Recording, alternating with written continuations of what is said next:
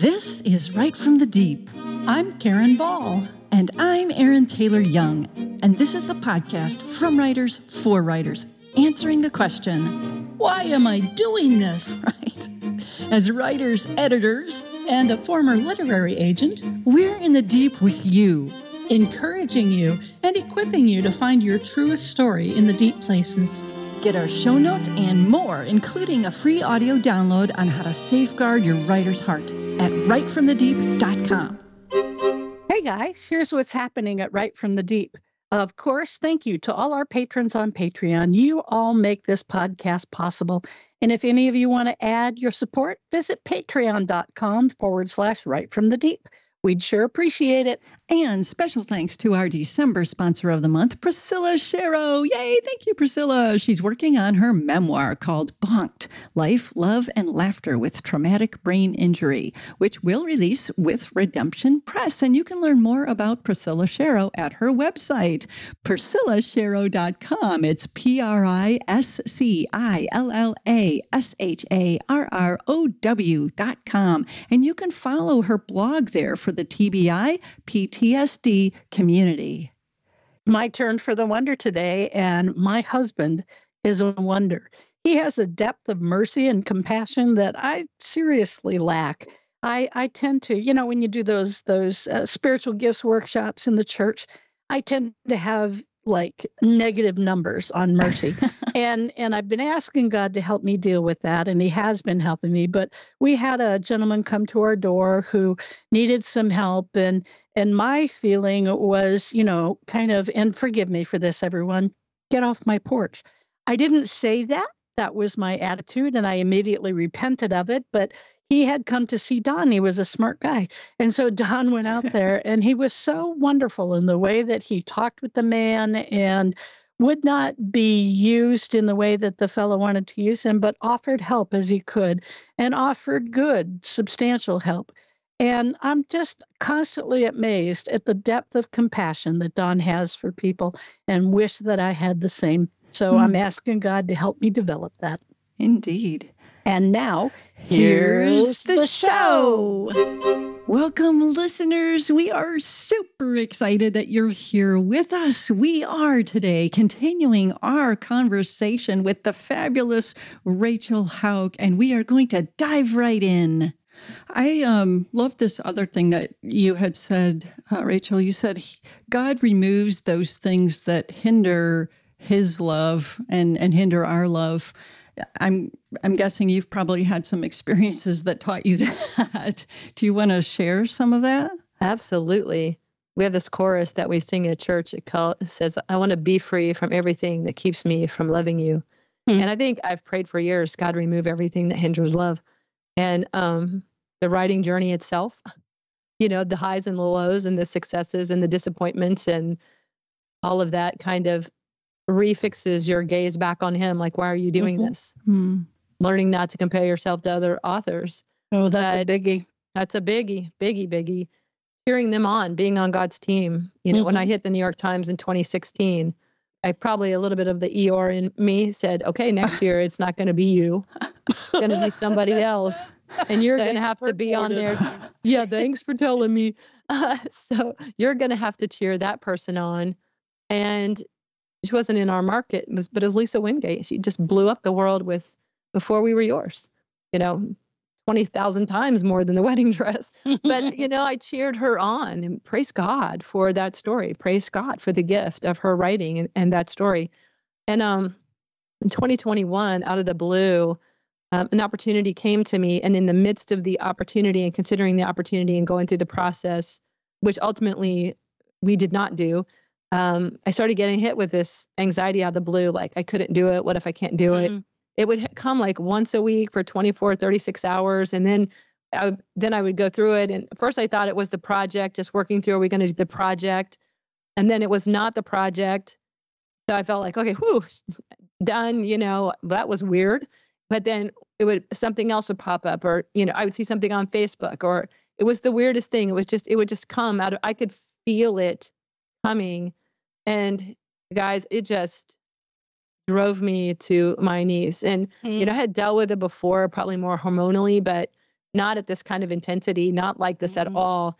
And what's funny, what the prelude to that was in during COVID, Tony said, Hey, I'm going to get up at five and pray. So I started getting up at five and praying with him.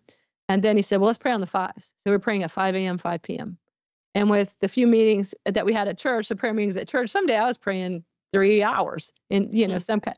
And I had, I was really doubling down on reading the word every day on the YouVersion app. And all, so I'm thinking, you know, I'm ramping up. and I was ramping up for a battle. And Mhm. so, bam, here comes this battle in 21, about a year later. And I, I just kept, finally in July, it started in May. Finally in July, I said, All right, I have had enough of you. You hit me, I'm going to hit you back. So I, down I downloaded a counter on my phone, like the old counter your mom might count up the grocery Right. money in the store. I put an app on my phone and you could put little titles on it. And I loaded up the verse address, you know, Philippians 4, 6, and 7. I did Psalm Mhm. 43, 3 through 4. I did 2 Timothy 1, 7. You, I, you know, Isaiah 26, 3, peace verses, God verses. I, I loaded them up. And then I just quoted them and I counted how many times I quoted them. I think I quoted um, Philippians 4, 6, and 7 Wow. 118 times in two weeks. I said, I'm, it's a divine exchange. This this anxiety that I don't want to admit must somehow reside in me, body, soul, and spirit. So I'm going to do a divine, I'm going to put God's word and drive it out with God's word. And it it is a fight, it is a battle. And I, every night on my five o'clock walk, even in July, in the Florida sun, I'm walking and I'm talking and I'm sweating. And you know, and and other things then would come up. Rachel, you have a you have a little bit of bitterness towards some things that happen in Mhm. publishing. You need to deal with that Mm. you know and rachel you you have some resentment you need to deal with that and it was gentle it wasn't as i was gazing at him i was seeing the things in me that needed to come these things were hindering love and and and finally it was this deep down moment that i i had to say god i think deep down you know way way way way down there Mm. I don't trust you. I don't trust your you have my good at heart, you know? But in the midst of the suffering, I was seeing the good. And I'm telling you guys, I probably wept every day, good God tears every day Wow. for two years. Just just somewhere along in that, again, in that moment of suffering, in that dread, in that uncomfortableness, whatever would hit me. I remember one time I was church sitting, I was leading worship and I was sitting on a stool and I literally felt like I was gonna fall over. I was just clinging to the keyboard. I'm like, I'm just gonna fall off the stool. Because that's how I hadn't slept well that night. I just felt I just felt crappy. But he stayed with me. And as as the anxiety began to lift going into 22, the Lord just began to lift it. And I remember um, in April, I kind of had a small wave, and the Lord said, "Be in, be in Psalm 139." So I read Psalm 139 every day and just turned it into a prayer. There was an issue I had with a certain food, and the Lord said, "You got to stop being anxious over this." Hebrews 4:12, the word of God's living and active, sharper than a two-edged sword. Listen to this, guys. Divide between soul and spirit, joint and marrow, thoughts and intentions of the heart. That is every part of our being. The word of God can rightly decide. And so that left. You know, just b- those things begin to change as I begin to do the divine exchange of my stuff that hindered love for the reality and the living word being sown in me. And it, yeah, you got to stay with it. You know, we've kind of missed the fives lately, still in prayer, but different hours and kind of off our routine. But it's still me fighting to be in the word and, and fighting to stay in that place and fighting to stay passionate. And of course, there are seasons of rest. That was an intense season. I didn't have to stay that intense because I was in a fight. But I don't want to lose the passion. I don't want to lose the reality of, man, just feeling his presence. And I'm telling you now, even more than ever before. And I've been a believer since I was six years old. I've been in prayer meetings since I graduated from college, regular prayer meetings. I've been in one prayer meeting we've had at church for 30 some odd years. I've been at that meeting. Wow. But after 21, I can sit in there and just begin to pray with the people and just begin to weep. Like the presence of God is so different for me. As I believe back to, I think he removed those things that hindered love. Yeah, yeah, exactly. Oh my gosh, that, that's a lot. You went through a lot with that. And Yes. I guess what I want listeners to catch is that that was years. Yeah. That was years of intense prayer and mm-hmm. intense really suffering and intense fighting Yep. sometimes i think we don't realize that we are called to that battle. We, this is the Christian walk is not a walk in the park. It's a fight, and it's a fight that we're meant to win. We've already won through Christ, but yet we still fight to take hold of it, to completely Yeah. grasp it all through prayer, through the Holy Spirit, through Yeah. um, our scripture memory. You know, that's that's it. And if you don't I- know what to pray, open your Right. Bible and start praying it. You know, anything. Yeah, anything. Really, just anything. just any, I mean, naming the patriarchs, just do it. I mean, it's, it's living and active. You know, it's just, and, and I think it was warfare, and and that's one of the things we don't. Is we're uncomfortable with that, right? We don't want to talk about warfare to that extent, but when those things come, and they do come, and it may be more external for you, maybe it's it's someone who's selling your name or bad mouthing your name or gossiping your name or hindering you on the job or critics. Cri- or critics, right? the critics. I don't. We don't read reviews, writers. Um, you, you go to the Lord with it, but it. But you're critic of yourself. yes. You know, as a writer, I have to stop. I have to be very careful of that because I'll accuse myself of not being good, and oh, I'm not as good as so and so. You know, and so who who is the accuser of the brethren? Yeah. The Satan is the accuser of the brethren. Let's not agree with him. Right. And, you know, I, I think that's a common thing that, especially women, but all people go through this imposter syndrome and, and what if I can't do it? Man, I have had that going through my head. I'll confess right now, every time our website pops up with some kind of gobbledygook problem that I don't understand, and I call Karen and whine to her about it. I mean, like, I keep thinking, what if I can't fix this? You know, and it's always just, what if I can't? What if I can't? And I forget. So what if I can't? You know, Right. so what? And it's helped me so much to put that word in front of it. So what if I can't do it? That Right. It's God's That's right. God's going to figure that out. And sometimes it's so hard for us to remember that the battle is the Lord's. And and we take it on. And we're not supposed to. We're just supposed to walk where he tells us to walk and do what he tells us to do, but trust him for the, the getting it right and the, the the doing it and and making what he wants to happen happen. I don't know why. In our humanness, we keep trying to pull that job back.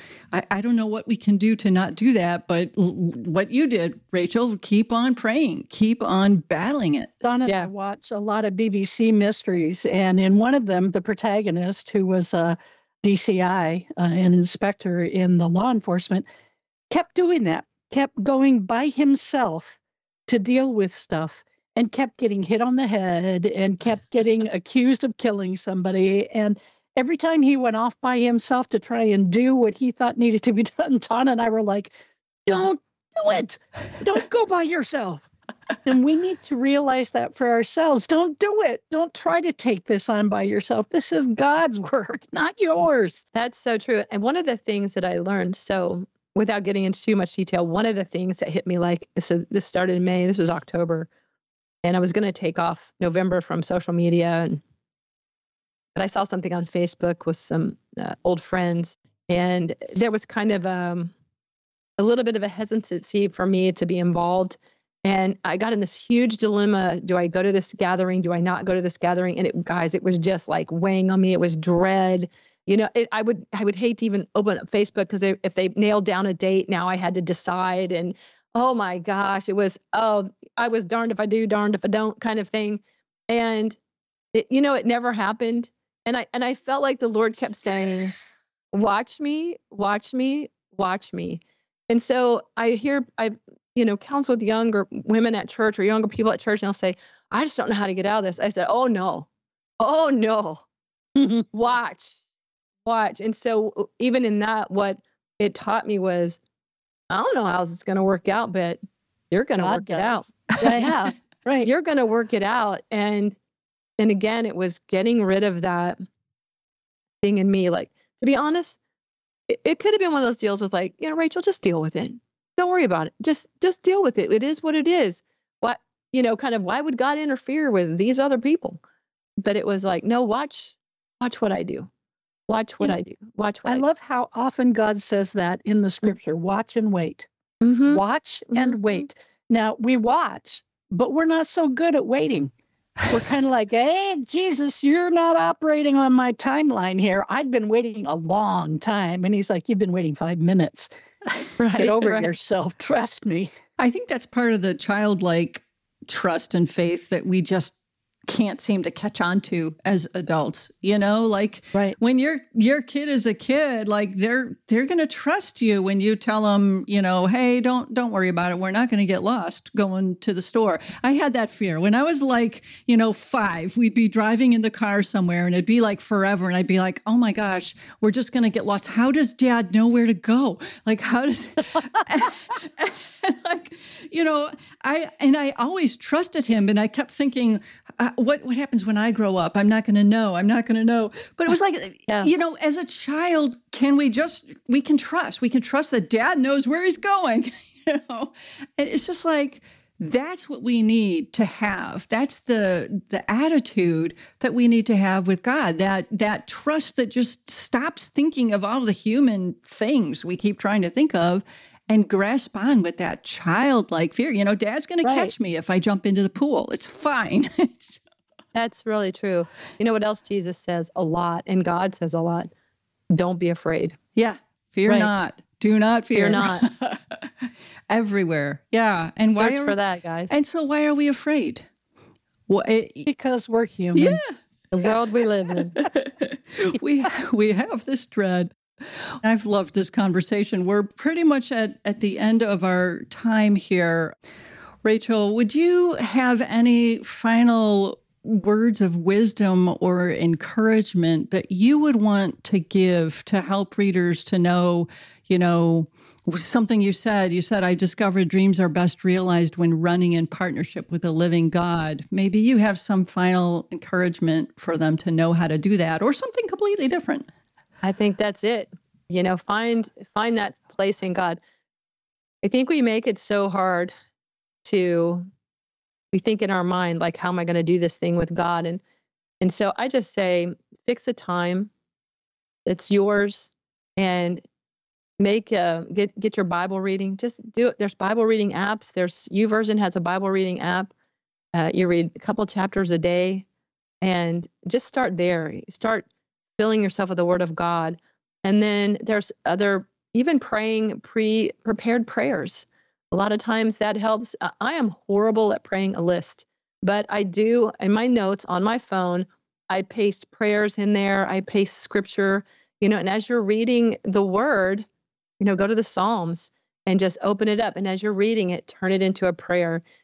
So it's it's getting that part of your heart alive that will make the the reality of running with God all the more real. Hmm. And maybe that you won't care as much it takes so long for something that you want to happen. You can start asking God in this journey of waiting draw me near to you. What's the process? If you're wanting to have a book published, if you're learning to write, if you're waiting for um, something to happen with your writing, just keep leaning. God doesn't want any one of us sitting on the bench.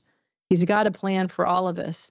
And it's each one of our journey is unique. Mine's not the same as Erin's. Amen. It's not the same as Karen's. It's not the same as any other writer. It's unique and it has blessings in it for all of us. He's loving. He's a kind father. And he he leads by the positive. As parents, we often go, kid, you can't do that.